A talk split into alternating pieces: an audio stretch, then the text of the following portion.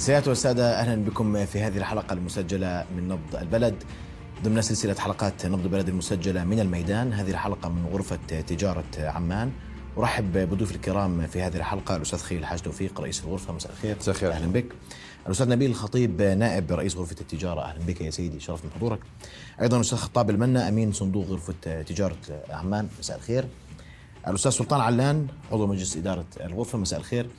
أيضا أستاذ طارق الطباع عضو مجلس الإدارة، مساء الخير. وأيضا أرحب بالأستاذ علاء ديراني عضو مجلس إدارة الغرفة، مساء الخير.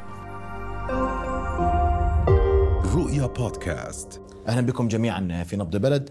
أبدأ منك أستاذ خليل، وإحنا في في هذه الحلقة بمحورين، المحور الأول هو تقييم لرمضان وما والعيد، وفي المحور الثاني ما هو قادم، لأن هناك حديث كبير عما هو قادم والأسعار كيف ستكون خلال الفترة المقبلة. أبدأ من تقييمكم لرمضان والعيد خلال الفترة الماضية. شكرا أخي محمد، بسم الله الرحمن الرحيم. بس اسمح لي بداية أرحب فيك باسم زملائي في بيت التجار وتجارة عمان، أنت وزملائك الكرام. يعني رمضان أنا أحكي بالشق الغذائي وأترك لزميلي سلطان علان كنقيب للألبسة أيضا يحكي عن شق الألبسة.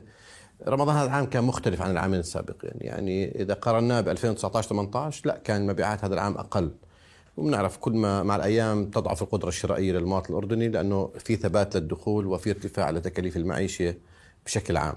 إذا ما قارنا رمضان هذا العام بالعامين الماضيين طبعا في ارتفاع كبير في المبيعات، لأنه معروف كان في منع للتجول بعد الساعة السادسة، يعني حظر جزئي، ورمضان معظم الاستهلاك بيكون على الإفطار، وخاصة من العلاقات الاجتماعية والولائم وصلة الرحم وغيره، والدعوات بتقيمها الجمعيات والمؤسسات. هذا كان مفقود في العامين الماضيين. هذا العام الحمد لله الحياة والتفاؤل ويعني والنفسية كانت مختلفة، وشهدنا في حتى في مشاهد فرح في الشوارع في وسط البلد وغيره، إنه الناس خرجت من هذا الكابوس إن صح التعبير. تزامن رمضان هذا العام مع استلام الرواتب أيضا ساهم بشكل كبير يكون في إقبال المطاعم هذا العام الحمد لله مع من بداية العام بداية الشهر، وهذا الشيء كان يمكن غير مألوف إنه من بداية الشهر كان في إقبال الحمد لله أخواننا في المطاعم بمختلف أنواع الشعبية والسياحية وغيرها.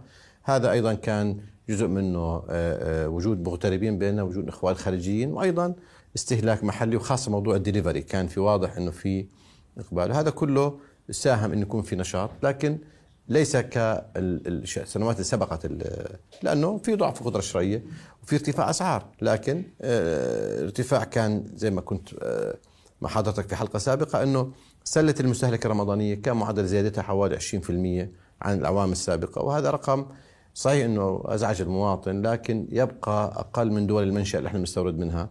فالحمد لله رمضان مرق بخير، البضائع المستوردة لم ترتفع أي سلعة كما تعهدنا معك وفي برنامج نبض البلد قبل هيك، أنه الارتفاع حصل قبل رمضان، لن يحصل الارتفاعات بسبب زيادة الطلب، وهذا كل عام يحصل.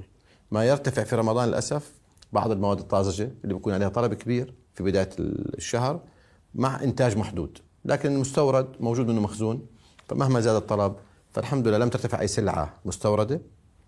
وأيضا كان أعتقد رمضان باستثناء يعني بعض أنواع الخضار اللي صارت ومشكلة الدواجن كان شهر يعني مر على خير، ويعني إن شاء الله أنه أنا ما بدي أتطرق للخضار، لكن في قضية الدواجن كان في حديث عن طلب متزايد من قبل المطاعم آه. سبب النقص كان في حديث أنه النقص كان بسيط.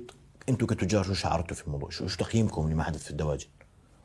لا هو حصل حصل تلقينا شكاوي عديدة كغرفة عمان وكنقابة مواد غذائية، يعني بتشرف أن أكون نقيب تجار مواد غذائية. تلقينا شكاوي من كثير من زملائنا وبرضه من المواطنين من زملائك في الإعلام أنه هناك كان في عدم تواجد لهذه السلعة في محلات التجزئة في عدة أيام بداية رمضان وأيضا قبل العيد، وهي شكاوي محقة وليست وشكاوي مواطنين، والإعلام رصد والسوشيال ميديا رصدت قديش كان في ملاحظات من مواطنين. يجب أن تحترم هذه الملاحظات.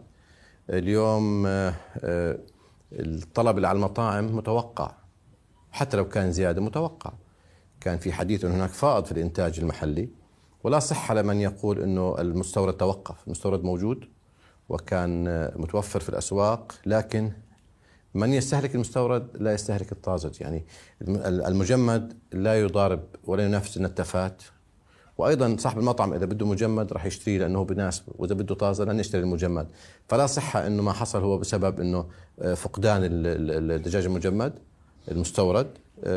لا، اليوم جتنا شكاوي انه للتهرب البعض من التسعير اللي مئة ودينار وتسعين ذهب للبيع للمطاعم بدون فواتير، واحيانا كان يتم وضع كما بلغنا من بعض الملاحظات انه يتم وضع كلمه دجاج مجمد حتى الهروب من التسعير المجمد غير مسعر، بينما هو البيع فعلا طازج. البعض كان يقطع الدواجن حتى يستفيد من فرق السعر ولا يبيعه. هاي كلها ملاحظات حقيقيه وصحيحه والبعض قام فيها، ما منعمم، ولكن ان يتم تعليق ما جرى بدواجن على شماعه المستورد وشماعه احتكار، والبعض يقول انه الاحتكار مربوطه بالاستيراد والمواد طويله الامد، هذا الكلام كله مرفوض بالنسبه لنا وغير صحيح. وشان هيك احنا كنقابه تجار مواد غذائيه، ايضا يسمحوا لي زملائي، اصدرت بيان انه طالبت بالتحقيق حتى تتضح الامور. اليوم هذا تعودنا بالفتره الاخيره انه الكل بيحاول يتهم الاخر ويعلق على شماعه الاخر. اذا بنحترم المواطن بنحترم المستهلك الاردني وبدنا نحافظ على الامن الغذائي، يجب ان لا يمر موضوع الدواجن مرور الكرام.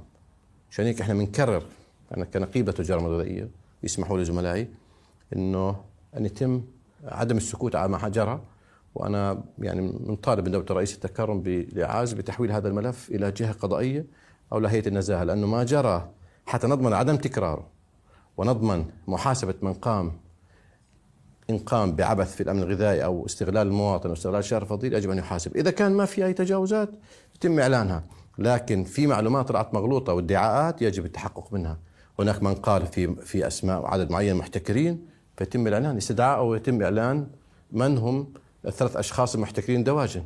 البعض قال في تاجر مخبي عشرات الآلاف من الأطنان في البندل، فليستدعى هذا الشخص ويبلغ عن اسم التاجر. هذا هذا أمن غذائي، فأن يبقى المواطن يسمع تضارب التصريحات. وهذا ملف حساس، ملف أمن غذائي والدواجن مادة حساسة لأنها بديل للفقير عن اللحوم، خاصة لما تكون اللحوم مرتفعة الأسعار. واضح. بدي أستأذن ضيوف الكرام، سأنتقل مباشرة للأستاذ سلطان.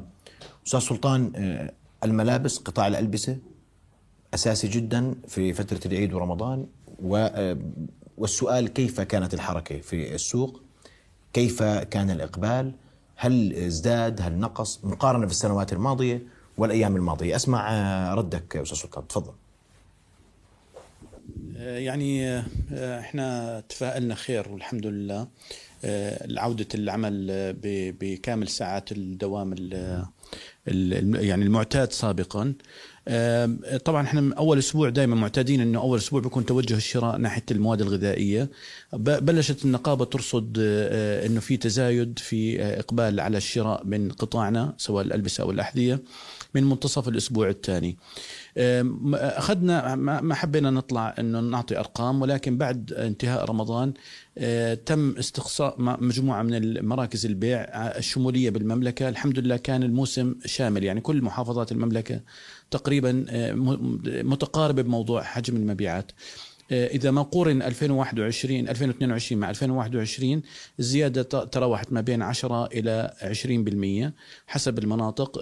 حظيت تقريبا منطقة العاصمة وإربد بأعلى نسب زيادة تقريبا، يعني هي اللي قاربت بحدود العشرين.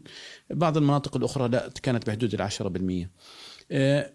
طبعا نحن نحكي عن ألفين وواحد وعشرين، بس إذا بنرجع لما قبل الجائحة لا، المعدلات أقل، وخاصة إذا أخذنا موضوع التضخم وارتفاع مستويات الأسعار، لأنه برضو قطاعنا من القطاعات اللي, اللي يعني اللي عانت من موضوع ارتفاع الأسعار.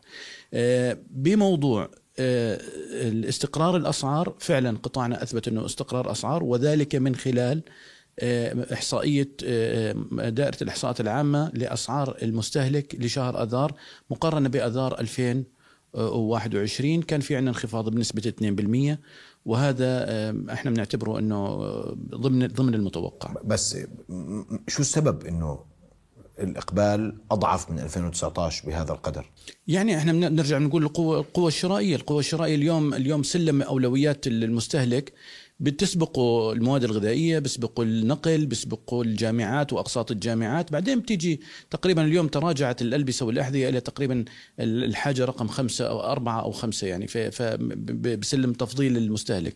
وبالتالي اليوم ما يتبقى للشراء ما بعد بعد يعني بمجرد بمجرد انه اخذنا اولويات الهرم الاستهلاكي، ما يتبقى هو يذهب لقطاع الالبسه اليوم. فلا بنلمس احنا انه في ضعف قوه شرائيه. طبعا اسباب ومسببات ضعف القوه الشرائيه احنا انا بنحكي فيها من عشر سنين، الحمد لله للاسف ما نحل منها ولا شيء. ومن ضمنها حجم الضرائب المفروضة على قطاع الألبسة، خاصة في موضوع ضريبة المبيعات، وحجم الكلفة التشغيلية المفروضة على القطاع أيضا.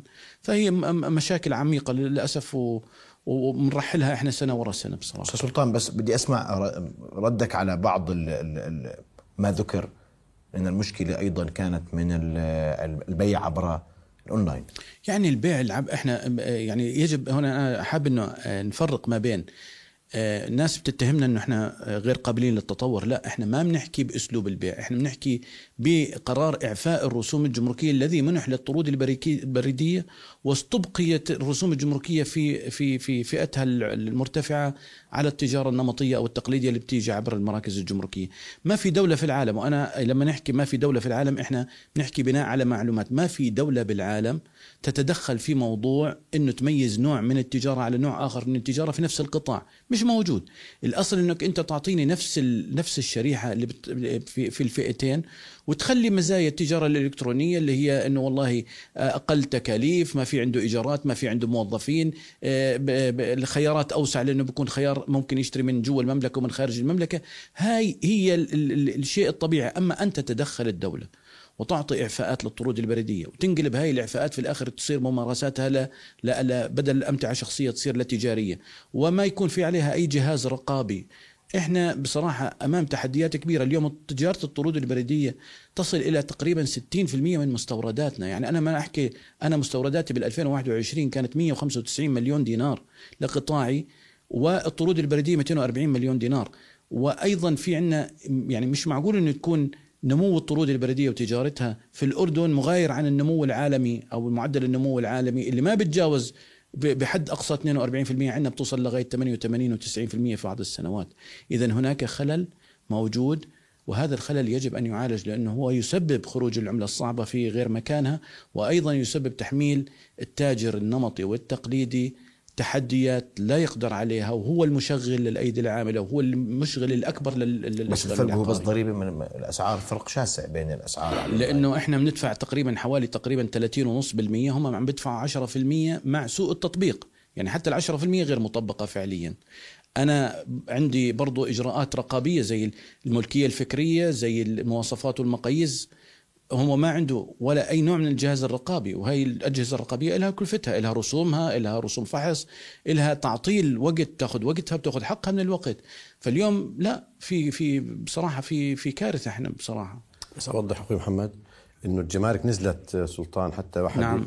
اليوم وضع أفضل، لكن مطالبتنا بأن تتم إعفائها. طبعا إحنا اليوم اليوم الشريعة يعني مقدار التحدي خلينا نحكي وصل إلى إلى نص نص ما كان سابقا. يعني إحنا كان شريحتنا كانت كانت أو الفارق كان عشرة في المية ل لسبعة وأربعين بالمية بالألبسة، وعشرة في المية لسبعة وخمسين في المية في الأحذية. اليوم لا، عشرة في المية مقابل ثلاثين ونص بالمية تقريبا أو واحد وثلاثين بالمية. وبالتالي يعني الجاب أو الفجوة تقلصت، ولكن ما زالت لصالح الطرود البريدية للأسف. طيب بدي أنتقل للملفات الأخرى. أنت كرمتم وفي ذات الإطار، وأسمع تقييمكم في قطاعاتكم للوضع في رمضان والعيد، وأبدأ من الشحن والنقل. تفضل أستاذ نبيل. بسم الله الرحمن الرحيم. يعني المعروف طبعا قطاع الشحن يعتبر هو من القطاعات الرئيسية الداعمة لعمليات الاستيراد والتصدير، فلذلك إذا كانت هناك ارتفاعات أي ارتفاعات على أجور الشحن راح تأثر سلبا على التكلفة النهائية، وهذا معروف لأنه يتم احتساب الرسوم الجمركية على قيمة البضائع بالإضافة إلى أجور الشحن. هذا طبعا بالفترات السابقة وقبل رمضان كانت ارتفاعات عالمية بالأسعار الشحن، إلا أنه الآن بدأت الأسواق إلى حد ما بالثبات أو بالانخفاض التدريجي لأجور الشحن، وخاصة من مناطق الشرق الأقصى وجنوب شرق آسيا، وهي تعتبر البضائع الكثير اللي بتيجي من هاي المناطق عندنا للأردن. الآن الخوف الرئيسي اللي موجود، هناك بعض التكهنات والتوقعات بأنه تعود أسعار الشحن إلى الارتفاع مرة تانية حسب الدراسات اللي موجودة، لكن هذه كلها توقعات، نأمل أنه يكون في استقرار ويكون في ثبات فيها. لكن خلال رمضان خلال, خلال, خلال, خلال شهر رمضان, رمضان كانت, كانت ثابتة، نعم كانت ممتازة وكويسة، وانعكست إيجابا على الاستيراد وعلى حجم الاستيراد وعلى حتى التكلفة، بالإضافة زي ما تفضلوا الإخوان اللي هو صار في تخفيض في على الرسوم الجمركية على بعض المواد، وهذا انعكست كمان إيجابيا على التكلفة النهائية. الآن في عنا الإشي الثاني اللي هي تؤثر على عمليات الاستيراد اللي هي البضائع البواخر الرئيسية، البواخر بسموها البواخر الرئيسي أو البواخر الأم، المذر فيزلز، بلشت الآن ما تيجي للعقبة، يعني بتيجي البواخر عندنا الرئيسية بتنزل بضائع في موانئ زي ميناء جدة، وتم نقل البضائع الأردنية على بواخر بسموها بواخر تغذية أو فيدر. هاي بالتأكيد راح تتأخر، راح تأثر سلبا، راح تكون لها تأخير على وصول البضائع إلى التجار. طب شو سبب إنها ما بتوصل العقبة؟ ما بتوصل العقبة لأنه في عليها البواخر بتكون في بضائع لموانئ أخرى أكثر من البضائع اللي جاية للعقبة، زائد الديفيشن تحويل الباخرة للعقبة راح يوفر، راح يخسر له ثلاث أيام بالسيلينج وفي الإبحار، ولازم يوصل بضائع لموانئ ثانية فبكمل لموانئ ثانية. هذا الإشي الرئيسي. سأنتقل معك لاحقا لما بعد رمضان، وإحنا السؤال المهم اليوم إنه الشحن اليوم مستقر سعره، لكن توفر الشحن أدوات الشحن ومن ذلك، لكن راح أسمع ردك بعد قليل، أسمع تعقيبك في هذا الموضوع أستاذ خطاب ورأيك فيما حدث في رمضان والعيد. بسم الله الرحمن الرحيم. يعني ما شاهدناه وعشناه في رمضان هي نتيجة لتحديات استطاع التاجر الأردني أن يتجاوز الكثير من هذه التحديات بفضل الله، من خلال توفير المواد ونوعية المواد والقدرة أيضا على توفير شحن، لأنه كان هناك صعوبة. لا شك أنه انخفضت أسعار الشحن، ولكن عدم توفر وسائل الشحن بالأوقات، لأنه هناك مواسم، رمضان موسم، هذا كان تحدي بأنه التاجر الأردني يوصل هاي المواد للمواطن الأردني، للسوق الأردني دون انقطاع. والتحديات الأخرى في إجراءات التخليص على هاي البضاعة والجهات ذات العلاقة للسماح في التصرف بهذه البضاعة. كل هذه التحديات استطاع من فضل الله تجاوزها. احنا نتمنى على الحكومة إلغاء بعض القيود التي تعيق يعني سلاسل التزويد لتخفيف المعاناة على المواطن. قامت الحكومة مشكورة بتخفيض رسوم الفحص على بعض الأصناف والمؤسسات، أيضا قامت الحكومة مشكورة استدراكا لارتفاع أسعار المواد وأجور الشحن بالفترات السابقة بالتنسيق وبدعوة من غرفة التجارة بتخفيض الرسوم الجمركية، وكانت هناك استجابة طيبة، إلا أن التحديات لا زالت قائمة. الخوف الذي ينتاب القطاع الاقتصادي والتاجر بشكل عام ما هو قادم لعدم وجود حالة من الاستقرار. طب اسمح لي أقاطعك في موضوع التخفيض، تخفيض الجمركي اللي صار، الناس تسأل أين انعكاسه عليهم؟ الانعكاس أخي العزيز، يعني سامحني أنا اليوم خفضت، ولكن بدي أطلب طلبية بدها أقل إشي شهرين ثلاثة لا توصل، بس مش البضاعة اللي موجودة عندي لأنه هاي مكلفة. عرفت علي؟ يعني الآن ساعد عدم آه نقول شح البضائع في الأردن انخفاض القوة الشرائية، فكانت في مخزون سلعي موجود سواء غذائي أو غيره من المواد، يعني أهمها الغذائي والطبي. آه أما عملية الطلب في موضوع انخفاض الرسوم الجمركية ارتفع بالمقابل أسعار المواد، ارتفعت، كانت أجور الشحن مرتفعة، عملية تخفيض ثبت الأسعار بس ما ما رفعها.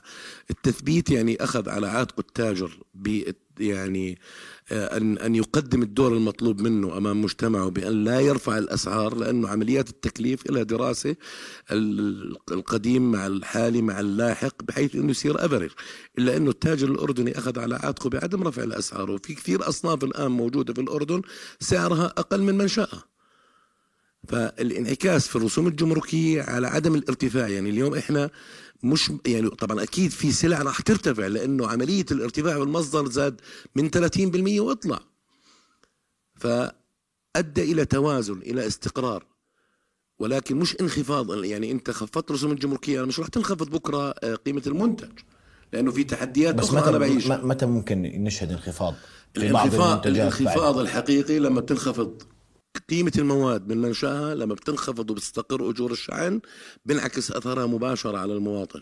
بالنهاية أنا تاجر وبدي أشتغل، ما أكيد ما راح أربح زي أول، لأنه ما قبل كورونا ليس ما بعد كورونا. اليوم أنا مطلوب مني الاستمرار، أنا في صراع للبقاء على الحياة. طيب بعد فاصل راح أسمع رأي الأستاذ طارق والأستاذ علاء، وسأعود لكم حتى نتحدث عن ما بعد رمضان، الفترة القادمة، والقلق الشعبي الواضح من مزيد من ارتفاعات على الأسعار في مختلف القطاعات. بعد فاصل قصير نواصل، ابقوا معنا.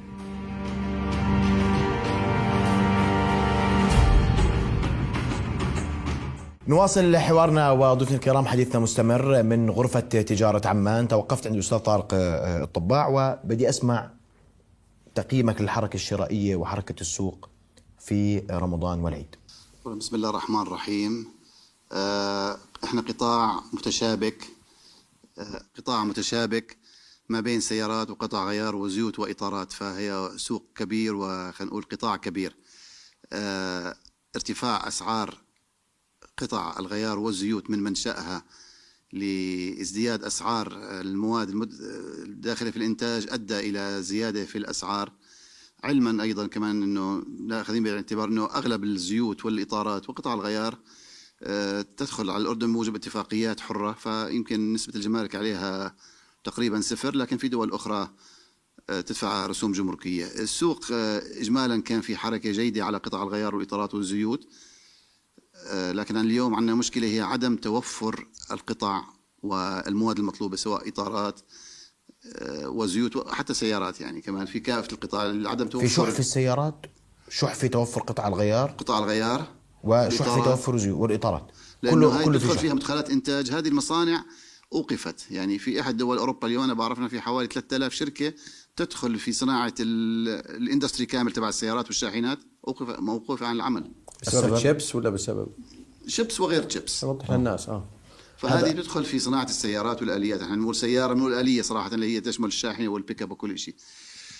الأفضل قادم بإذن الله تعالى، لكن بدها همة يعني نظرة من الحكومة على هذا القطاع كسائر القطاعات، لأن الأردن ليس بمنأى عن العالم.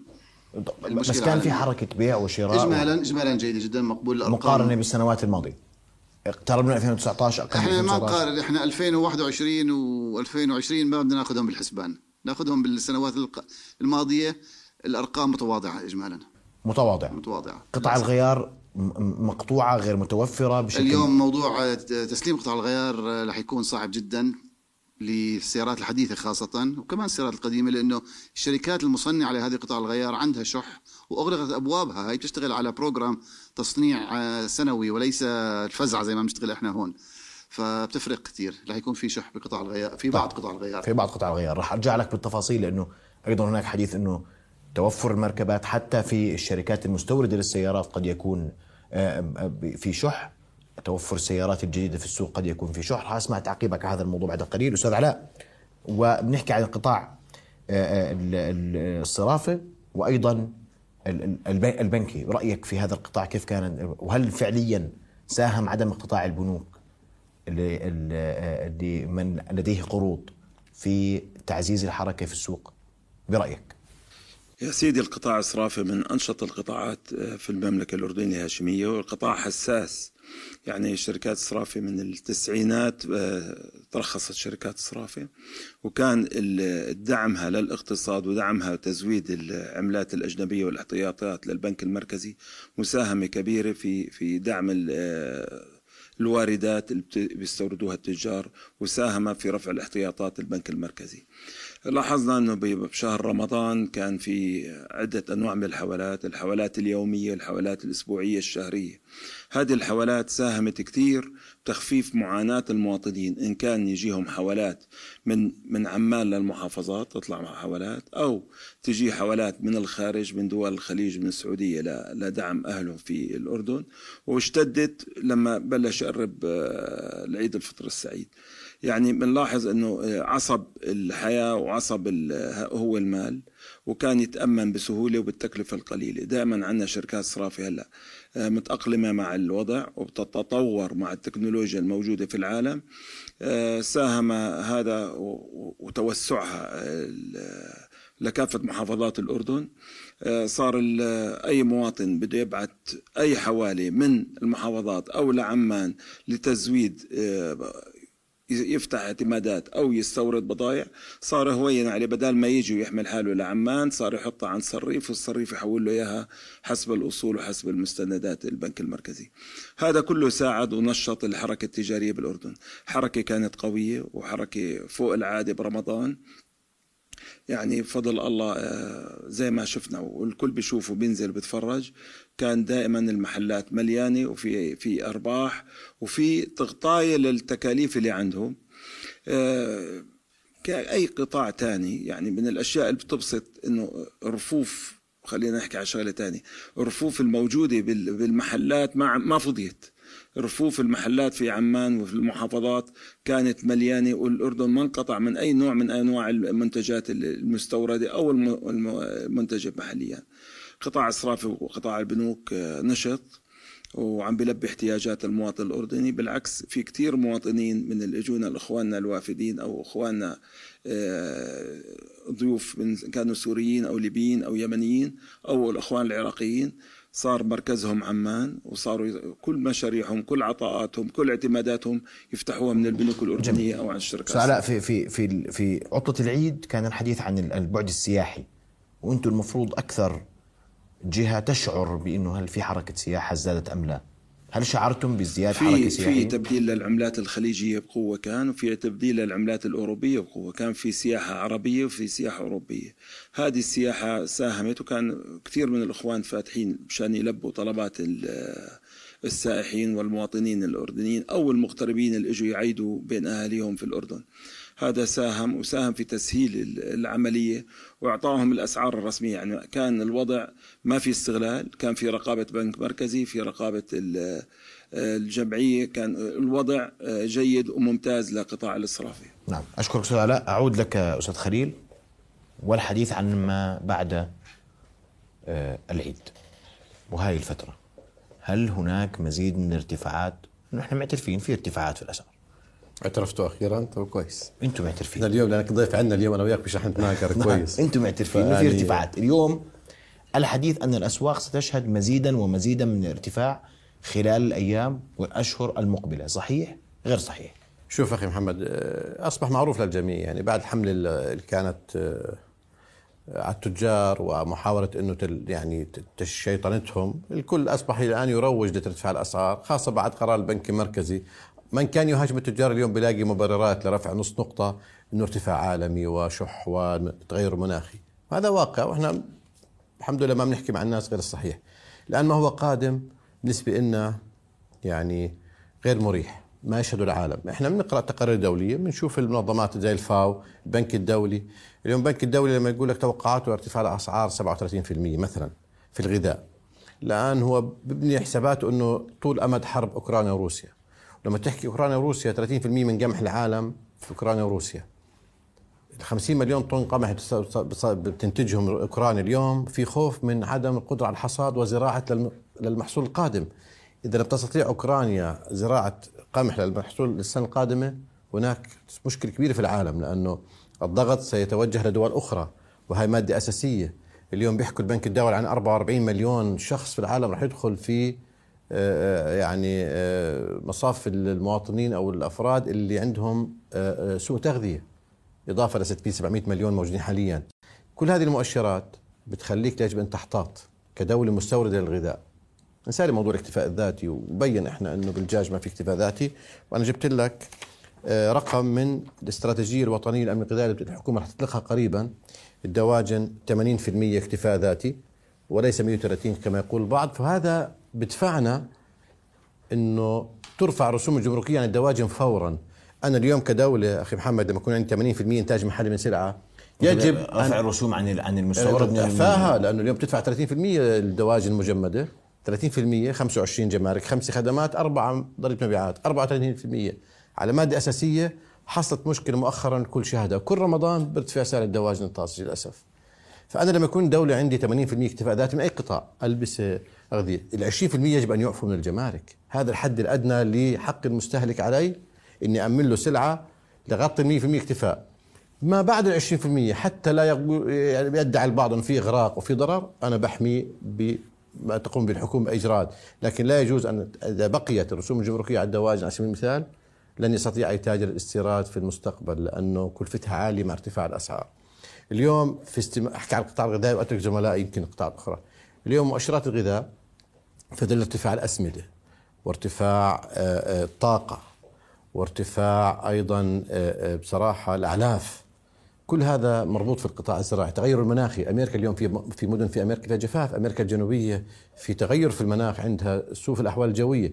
كل هذا العالم صغير عندما يتعلق الموضوع في المحاصيل أخي محمد، فكل الدول ترصد. اليوم آخر رقم سبعة وثلاثين دولة وضعت عوائق على التصدير. خلال الأسبوعين الماضيات حوالي ارتفعت نسبة الدول اللي بتضع عوائق على التصدير حوالي عشرين بالمئة في آخر أسبوعين. الآن سبعة وثلاثين دولة منتجة للغذاء تضع عوائق.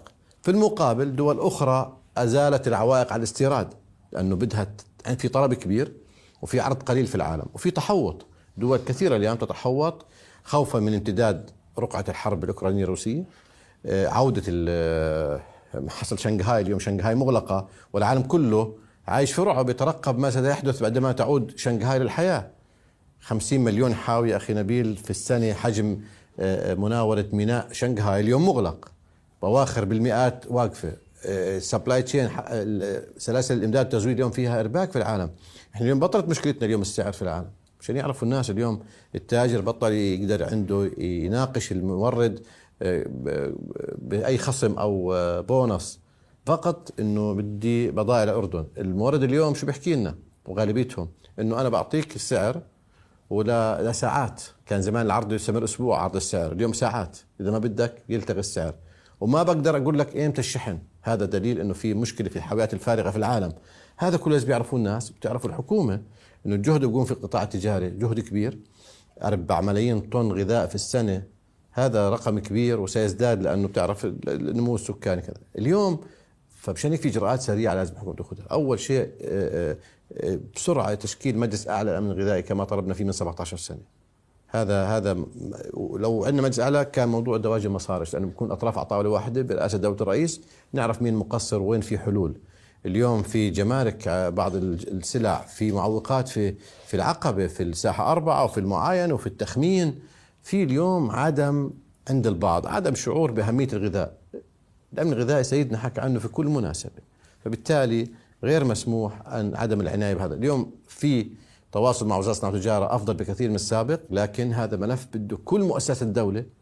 ما بصير نتيجة تأخر فحص مختبر، ما بصير. فأنا اليوم القادم بالنسبة إلي أنا قلق منه، لكن ممكن نخفف من حدة زي ما حكى أخوي خطاب.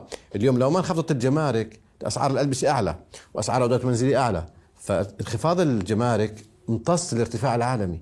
اليوم صحيح في انخفاض بسيط في الشحن من الصين، لكن نترقب ما سيحصل بعد أزمة شنغهاي مثلا، إغلاق الصين بسبب الكورونا الجديدة. فاليوم العالم مواد التعبئة والتغليف أخي محمد في صعود، المعادن في, في ارتفاع. هذا القلق وهذا الإرباك العالمي بسبب الآن حرب روسيا أوكرانيا أصبحت هي يعني، ولسه العالم ما تشافاش من الكورونا، عشان هيك لازم نتحوط. لما قلنا بدنا خليط إدارة أزمة، إحنا ما بنخترق المشاكل. فإذا ما اشتغلنا فريق واحد ونضل نشتغل على الفزعة وبالقطعة وباليومية، هذا حكي لا, لا يعني المواطن وكلنا إحنا بهمنا كقطاع تجاري العرض يكون أكثر من الطلب. كيف يكون العرض أكثر من الطلب؟ بتزيل معوقات تمويل. اليوم مش بس قطاع الأغذية اليوم نشتكي من قلة التمويل، أي قطاع اليوم من زملائنا بده سيولة أخي محمد حتى يقدر يجيب نفس الكميات اللي كان يسويها بالسابق بسبب ارتفاع الأسعار، وأنا دخلي محدود وتسهيلاتي البنكية محدودة. عشان هيك البنك المركزي مطالب كمان ب يعني تواصل أكثر مع القطاعات، وهو في تواصل أحسن من السابق، لكن إحنا نحكي عن فريق عمل واحد حكومي نقعد طيب. كلنا على طاولة واحدة، كل القطاعات عندها معاناة. بس أنت اليوم عشان نكون واضحين مع الناس، في ارتفاع قادم؟ فيش مؤشرات عن انخفاض في الوقت القريب. المحاصيل بتبدأ بعد أشهر، إحنا بنرصد المحاصيل لأن المحاصيل هي الأساس، إذا كان في وفرة في المحصول إذا كل العالم بهدى وبسوون في انخفاض الأسعار. المؤشرات اليوم ما في انخفاض قريب، وفي بعض الارتفاعات. الزيوت مثلا مستقرة على ارتفاع، حتى البضاعة اللي قاعد تجينا اليوم وفي صعوبة باستيراد الزيوت والعروض اللي بتجينا من الدول كلها، مشان تعرف روسيا وأوكرانيا هي المصدر الرئيسي لزيوت عباد الشمس. ماليزيا وأندونيسيا منعوا تصدير زيت النخيل. تخيل إحنا مصر لسه ما أفرجت عن الشحنات للأسف اللي إحنا متعاقدين عليها ودافعين جزء من ثمنها، فهذا كمان. تركيا اليوم في منع تصدير. الجيش الأوكراني لما صادر مئة وثمانين حاوية لتجار أردنيين لم يتم تعويضهم عليها أو سبب. كل هذا الباك الناس ما بتعرف شو حجم المعاناة اللي بيعاني فيها القطاع التجاري، وكل مشكلة بتصير بلد عشان معت التجار لأنهم بيعتقدوا هم الحيط الأوطى. طيب فإحنا اليوم في ارتفاعات قادمة. ما جاوبتني على سؤالي. أنا مش بتهرب من سؤالك، أنا واضح بقول لك اليوم في بعض السلع. زي إيش؟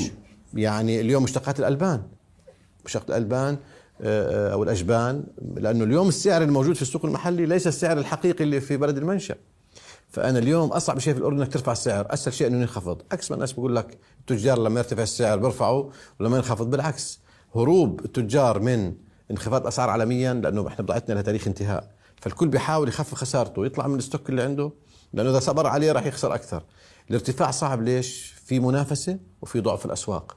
ففيش مؤشرات، في مؤشرات على ارتفاع الأجبان مشتقاتها، برضو الزيوت، السكر مربوط في البورصة وفي المحاصيل، وارتفاع النفط. ففي بعض الأصناف رح تضل مستقرة ارتفاع، وهذا بأذينا، لأنه اليوم قلت لك أنا قدرة شرائية تراجعت. المواطن سيحجم ويخفف إنفاقه على الغذاء، وهذا شيء ما بيخدم التاجر. فكل ما ارتفعت الأسعار التاجر بتضرر، وليس التاجر ممكن يستفيد من رفع الأرباح وليس ارتفاع الأسعار. طيب ف يعني مشتقات الألبان، شوف اللحوم، اللحوم اليوم ارتفع في العالم، الحمراء واللحوم مربوطة بالأعلاف، مربوطة في في طلب كبير عالم اليوم. أخ محمد، اليوم لو الصين أو الهند طلبت طلبية فجأة بيرتبك العالم. فإحنا عايشين في ضبابية بصراحة اليوم. طيب. المستورد، وهي أكبر شغلة الناس ما بتعرفها، إنه اليوم التاجر المستورد هو شايل مخاطرة، لأنه إذا انخفضت الأسعار فجأة ممكن ينكسر. فهو بغامر، قاعد بيجيب للبلد كميات وإيده على قلبه، لأنه أسعار غير مسبوقة. يعني أسعار زيوت النخيل خمس أضعاف أربع أضعاف عن السابق. فتخيل أنت بتشتري وأنت فعلا هاي مغامرة. لكن إحنا بنشجع تجارنا وما قصروا، لأنه في مخزون وفي أمن غذاء للبلد. لكن لا يجوز أن يبقى التاجر هو وزارة المخزون. المخزون مريح، يعني ما بنقول إنه إنه لأنه بصراحة أنا لما أطلب تمويل من الحكومة أو من البنك المركزي أو وزارة المالية ما بطلع عشان أشتري سيارة أو أشتري بيت. أنا بدي أمن المملكة بنفس المخزون السابق المريح، لأنه أنا إحنا مخزوننا اليوم مريح. مريح ما في مشكلة في المخزون، لكن أنا اليوم في ظل اللي بصير في العالم يجب أن أتحوط أكثر. التحوط بده وقف الدولة جنبي، ما بقدر كتاجر اليوم أنا في كل القطاعات إني أجيب مخزون أكبر منه. أستاذ نبيل، أسمع تعقيبك على موضوع وموضوع الشحن وتوفر وسائل الشحن اليوم، وهذا علامة سؤال مهمة. وشو قلقكم من شنغهاي؟ يعني ما الذي سيحدث في الصين إذا ما عاد الصين انفتاح؟ توفر الشحن هو موجود، يعني البواخر موجودة، لكن اللي صاير في تذبذب في في الرحلات. يعني بمعنى آخر إنه كثير من خطوط الملاحة ما بعطيك وقت إبحار محدد. هذه مشكلة رئيسية، والسبب هو بصير في عنده تغيرات في توفر البضائع. بكون مفكر إنه هذه الباخرة بدها تطلع بعشرة الشهر، ومتوقع يجي مثلاً مئتين حاوية مثلا. هاي الباخر بعشرة أجاها خمس بواخر خمس حاويات ما بطلع مثلا. هذا أنا بعطيه، هي بتكون بالآلاف طبعا. هي هذه الحاويات الموجودة ميناء شنغهاي الآن، البواخر التي تنتظر في ميناء شنغهاي بالآلاف، والحاويات المحملة بالبضائع في ميناء شنغهاي اللي تم وصولها قبل عمليات الشحن برضو موجودة. هاي راح بالتأكيد تعمل عنا إرباك. من هون إحنا متخوفين إنه قد تكون هناك ارتفاع بأجور الشحن، لأنه الكل بده يشيل بضائعه، فاللي بده يدفع أكثر راح بضاعته تطلع أكبر. يعني الخطوط الملاحية راح تقول مثلا هذا سعر الحاوي اليوم أربعة آلاف أو أربعة آلاف وخمسمية، هاليومين هدول اللي مضين طلعت صارت حوالي خمسة آلاف خمسة آلاف وخمسمية، وهذا مرشح للمزيد من الارتفاع. هذا التخوف زي ما حكى أخوي أبو حمزة، في ضبابية بالموضوع، ما عمالك بتقدر تحكم شو اللي بده يصير. لكن هو النقل نعم عصب رئيسي، وإذا تأثر النقل راح ينعكس على الكلفة النهائية، والخوف الأكثر يصير إذا تأخر الشحن أنه يصير فيه نقص في بعض المواد، بالرغم من أنه المخزون في كثير من آمن ومريح وكذا، لكن هو بده تعزيز هذا المخزون. ما لم يطل السبلاي تشين اللي هي التزويد، سلاسل التزويد والإمداد شغالة، اللي نضمن أنه ما يصيرش في عنا شح بالمواد. هنا عندنا كمان في مشكلة ثانية اللي هي بتيجي، اللي هي عندنا المناولة. خلينا نحكي نروح عن الشحن. الإشي الثاني موضوع العقبة. العقبة عندنا كمان بدنا نوع من التعاون الأكثر مع الجهات العلاقة من الحاويات، ساحة أربعة، في موضوع المعاينة، الإسراع فيها، حطوا الكوادر المؤهلة، ما تأخر البضائع تنها توصل. مش بدنا نتأخر بالشحن وبعدين تتصل عندنا البضائع نقعد خمس أيام وست أيام إحنا في المعاينة. لا، هذا الحكي بده حل.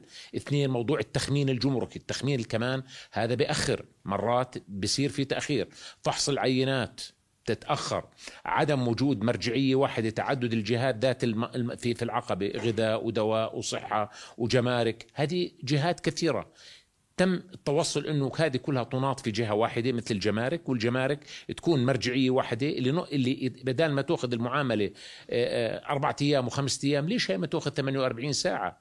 لانه احنا وين الخوف اللي عندنا؟ في بعض البضائع بجوز ما تتحملش نتيجه ظروف جويه، اذا تاخرت بجوز تتلف، زي المواد الغذائيه والمواد المبرده. اثنين، تكلفه، في بده يصير تاخير على اعطال الحاويات، بده يصير اجور تخزين، هذه كلها في النهايه ستنعكس على الكلفة النهائية وراح يأثر على التكلفة.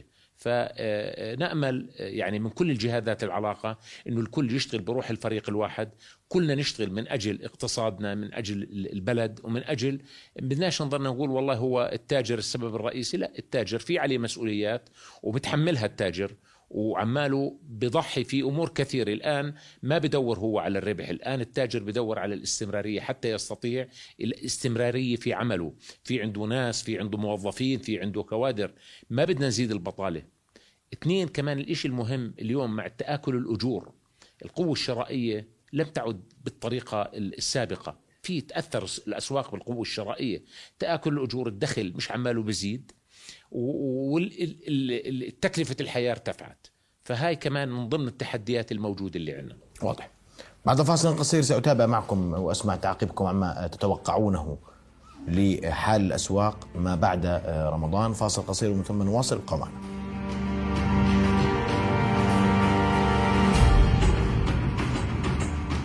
نواصل حوارنا وضيوفنا الكرام، حديثنا عما بعد رمضان والعيد وانعكاسات الأسعار على العالمية وارتفاعها على السوق المحلي. أستاذ سلطان، قطاع الألبسة كيف سيتأثر؟ هل تتوقعون مزيد ارتفاع أسعار ولا ستبقى مستقرة كما ذكرت؟ أنا بدي أحكي بصراحة، اليوم أنا بحكي إنه إحنا مش ما ما بنقرأ الواقع، لا إحنا بنناكف الواقع. دلالة على ذلك، أولا إحنا عندنا مخزوننا السلعي بالنسبة للشتاء للأسف في حدود الدنيا. النقطة الثانية، يعني ما عندنا مخزون شتوي، مو كثير مو كثير. واليوم عندنا موسم المدارس ألفين وواحد وعشرين وألفين وعشرين كان يعلم التاجر إنه ما في موسم دراسي، وبالتالي كانت الدراسة عن بعد، وبالتالي مخزوننا في موسم المدارس مش موجود. اليوم أنا بتفاجأ إنه في ظل هذه التحديات، وفي ظل إنه التاجر بحاول يجيب بضاعته، بنلغي قوائم استرشادية اللي هي القوائم اللي اللي بيخمن عليها التاجر بضاعته، وبنقول له والله إحنا بدنا نخمن لك حسب ما إحنا نشوف، حسب وجهة نظرنا. شو هي وجهة نظرهم؟ مش عارفينها. شو المعايير؟ مش عارفينها. وبالتالي أصبح هناك تخوف من الاستيراد. إذن أنا باخذ قراراتي بوقت غلط، حتى لو بدي أفترض إنه القرارات هاي بغض النظر مدى صحتها، مدى قناعتنا فيها، القرارات بعض الأحيان نتخذ قرارات في عدم قراءة للواقع، لا بالعكس منحارب الواقع الموجود. كذلك موضوع الطرود البريدية، اليوم أنت عم تشتري من خلال الطرود البريدية. ما حصل في رمضان إنه كانت تقريبا في فل كاباسيتي للشحنات الجوية، وبالتالي ما كان في تسليم بالأوقات المعتادة، وبالتالي صار في رواج في القطاع تبعنا. أحد أسبابه إنه ما كانوا قادرين يسلموا اللي هم أصحاب الطرود البريدية. طب اليوم أنت هل تعتمد كدولة أو, أو كسوق اليوم على أمان السوق وأمان المخزون السلعي من خلال طرود بريدية بتيجي فرادة ممكن بأي لحظة أنه تتعطل سلاسل تزويدها؟ أنا برأيي اليوم يجب أن تكون قراراتنا باتجاه المصلحة العامة اللي تقتضي أن يكون عندنا مخزون آمن سواء في الألبسة أو في أي سلعة أخرى. نعم، أسمع تعقيبك أستاذ خطاب. كيف شايف الوضع ما بعد اليوم؟ في ارتفاعات في الأغذية يعني توقع. احنا احنا عندنا قراءات, عندنا قراءات سابقة سيد العزيز، يعني ما قبل كورونا وأثناء كورونا وما بعد كورونا، وللأمانة يعني نقف إجلالا لكافة الأخوة في القطاع التجاري والاقتصادي أنهم غامروا وضحوا في كثير لمواجهة التحديات أثناء الفترة السابقة.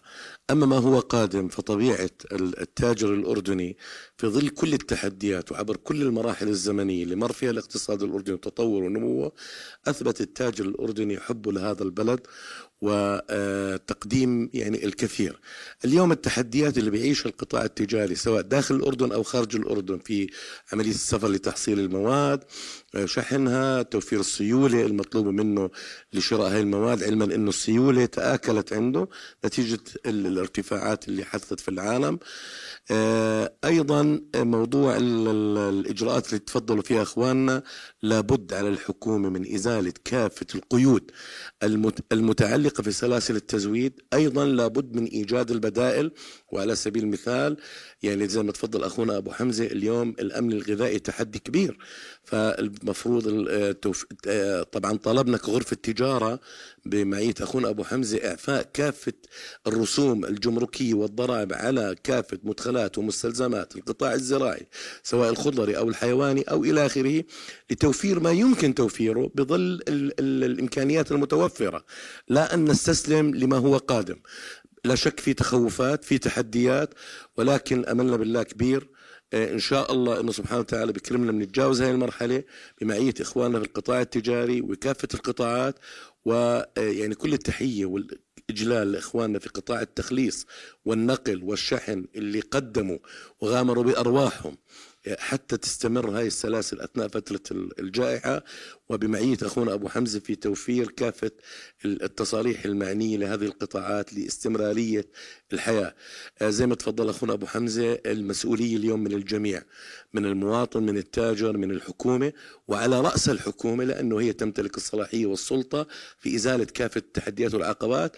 ولا شك نلمس في الوقت الحاضر يعني توجه نوايا طيبة من الحكومة في موضوع الشراكة الحقيقية والفعالة، لأنه فعلا نحن من يعيش هذا الواقع، ونستطيع أن نوصل رسالة إن شاء الله بأمانة إلى الجهات المعنية. واضح أستاذ طارق، قطاع الغيار والسيارات والحديث عن عدم توفر سيارات وارتفاع أسعار في السيارات في قادم الأشهر، صحيح غير صحيح؟ صحيح، الارتفاع قادم في عالم صناعة المركبات كاملة، نحكي من دراجة نارية أو سكوتر إلى الشاحنة، قادم جديد ومستعمل. جديد ومستعمل طبيعي، يعني هذا السوق عرض وطلب، لما يكون في سيارات جديدة في سيارات مستعملة بصير في عملية البدل. اليوم ما في عملية البدل، ما في تصنيع جديد، فما في عملية بدل. الارتفاع قادم على أسعار السيارات بكافة فئاتها. للأسف بالأردن السيارة البنزين بتدفع معدل جمارك حوالي خمسة وتسعين بالمئة والهجين تدفع خمسة وخمسين بالمئة. إذا هذا الحكي لا لصالح الخزينة ولا صالح المواطن. وعندنا مشكلة كمان صعبة جدا، إحنا اليوم توفر الكاش والنقد لدى التاجر. اليوم إذا كنت أستورد بمئة ألف دينار مئة ألف قطعة، اليوم مئة ألف دينار بجيبوا لي ستين ألف قطعة. فأسعار القطع، هذا رأس مالي. الارتفاع الفوائد على القطاع التجاري عامة أثر علينا. مستحقات القطاع الخاص لدى الحكومة كمان، إحنا مش بنوك، إحنا اليوم بقانون اللوازم جائر على القطاع الخاص. إذا أنا بتأخر بالتسليم عليه غرامة، لكن إذا الحكومة بتأخر بدفع ما عليها غرامة. فلازم تصور نرجع على طاولة الحوار زي ما حكى الأخ أبو حمزة والأخوان جميعا، نقعد على طاولة الحوار نتفرج الأردن أفضل كيف فينا نجتاز هذه المرحلة بسلا... بسلاسة وما تكون صعبة شوي. قلق من عدم توفر السيارات، نعم، المستعملة و... والجديدة والجديدة حتى في وكالات السيارات. حتى في وكالات السيارات هي كل جميع في مركب واحد، سواء أنت وكيل صنف أو مستورد حر، أنت في مركب واحد. سيكون هناك نقص وسيكون هناك في زيادة في أسعار السيارات. أستاذ علاء، وبدي أسمع تعقيبك على موضوع النصف نقطة ورفع الفائدة، وهي كيف بتأثر؟ سيدي أعتقد أنه آن الأوان للقطاع الخاص وللقطاع العام التخلي عن مرابحهم. هذا الوقت وقت وجود لازم الكل يتعاون. القطاع الخاص أرباحه نزلت على الأخير، الحكومة لازم تنزل رسومها الجمركية وضرائبها على الأخير، لأنه صارت شغلة وجود. يعني أمريكا حطت بدها تحط قانون بالكونغرس الأمريكي معاقبة الدول المنتجة للنفط اللي ما بتزيد إنتاجها، عم بتفكر بالمستقبل الشتاء القادم. هذا لازم نحن نكون زيهم، نتوقع ونفكر زيهم. بالنسبة للفوائد يا سيدي، زيادة الفائدة على الدينار تبعوا ارتباط الدينار بالدولار من عشرات السنين، أثبت وجودها وأثبت جديتها وصاروا يرفعوا. الدولار بيرتفع الفدرالي ولسه راح يجي أربع رفعات تاني. التضخم أربع رفعات أربع... هلا رفعوا رفعتين سريعين من أول السنة، وهلا راح يجي كمان أربع رفعات، هيك البنك الفدرالي الأمريكي حكى. هذا الحكي راح ي... بسبب التضخم العالي بأمريكا. بدها توقف التضخم، بدها توقف الاستهلاك للمواد، توقف الاقتراض الهوين، عندهم الاقتراض أهون كتير من الأردن. بدها توقف الناس إنه تسحب ويصير في سيولة، بدها تساوي شحب السيولة مشان يخف الطلب على البضائع ويصير الناس ت... عنا بالنسبة لنا راح طبيعي راح يتأثر المقترضين، راح يتأثروا كتير بالهذا، راح تزيد عليهم الكلف. البنك المركزي عنده أدوات كثيرة بيقدر يستعملها، يمشي مع قرارات البنك المركزي مع الفدرالي الأمريكي يزيد. أول امبارح طلع قرار بإلغاء الرسوم على ال ال ال على المقترضين، انه بده بده بيعرف شو المقترضين والسي في تاع المقترضين، ان كانوا سيئي السمعه او حسني السمعه، انه كان ياخذ منهم نص بالالف، البنوك تاخذ، منعت البنوك تاخذ النص بالالف، عوضتها. بس عندهم كمان عندهم ادوات اخرى اكبر من هيك واقوى من هيك. يعني فرضا عندنا الصندوق السيادي الموجود هو الوحيد، صندوق الضمان الاجتماعي سيولته عاليه، عم بوزع نقوده وايداعاته على البنوك بأربعة بالمية وأربعة ونص بالمية لعشرة بالمية، هذا كتير خمسة ونص. المفروض تصير في خطوة لتقريب الإيداع بين الدائن والمدين لاثنين بالمية، بيقدروا بيقدروا يساهموا فيها أحسن ما يقعدوا يدوروا وين يحطوا ودائعهم بالبنوك على أربعة ونص وعلى خمسة. والبنوك هي الوحيدة الربحانة بهذا الموضوع، عم تربح خمسة بالمية أقلها خمسة بالمية.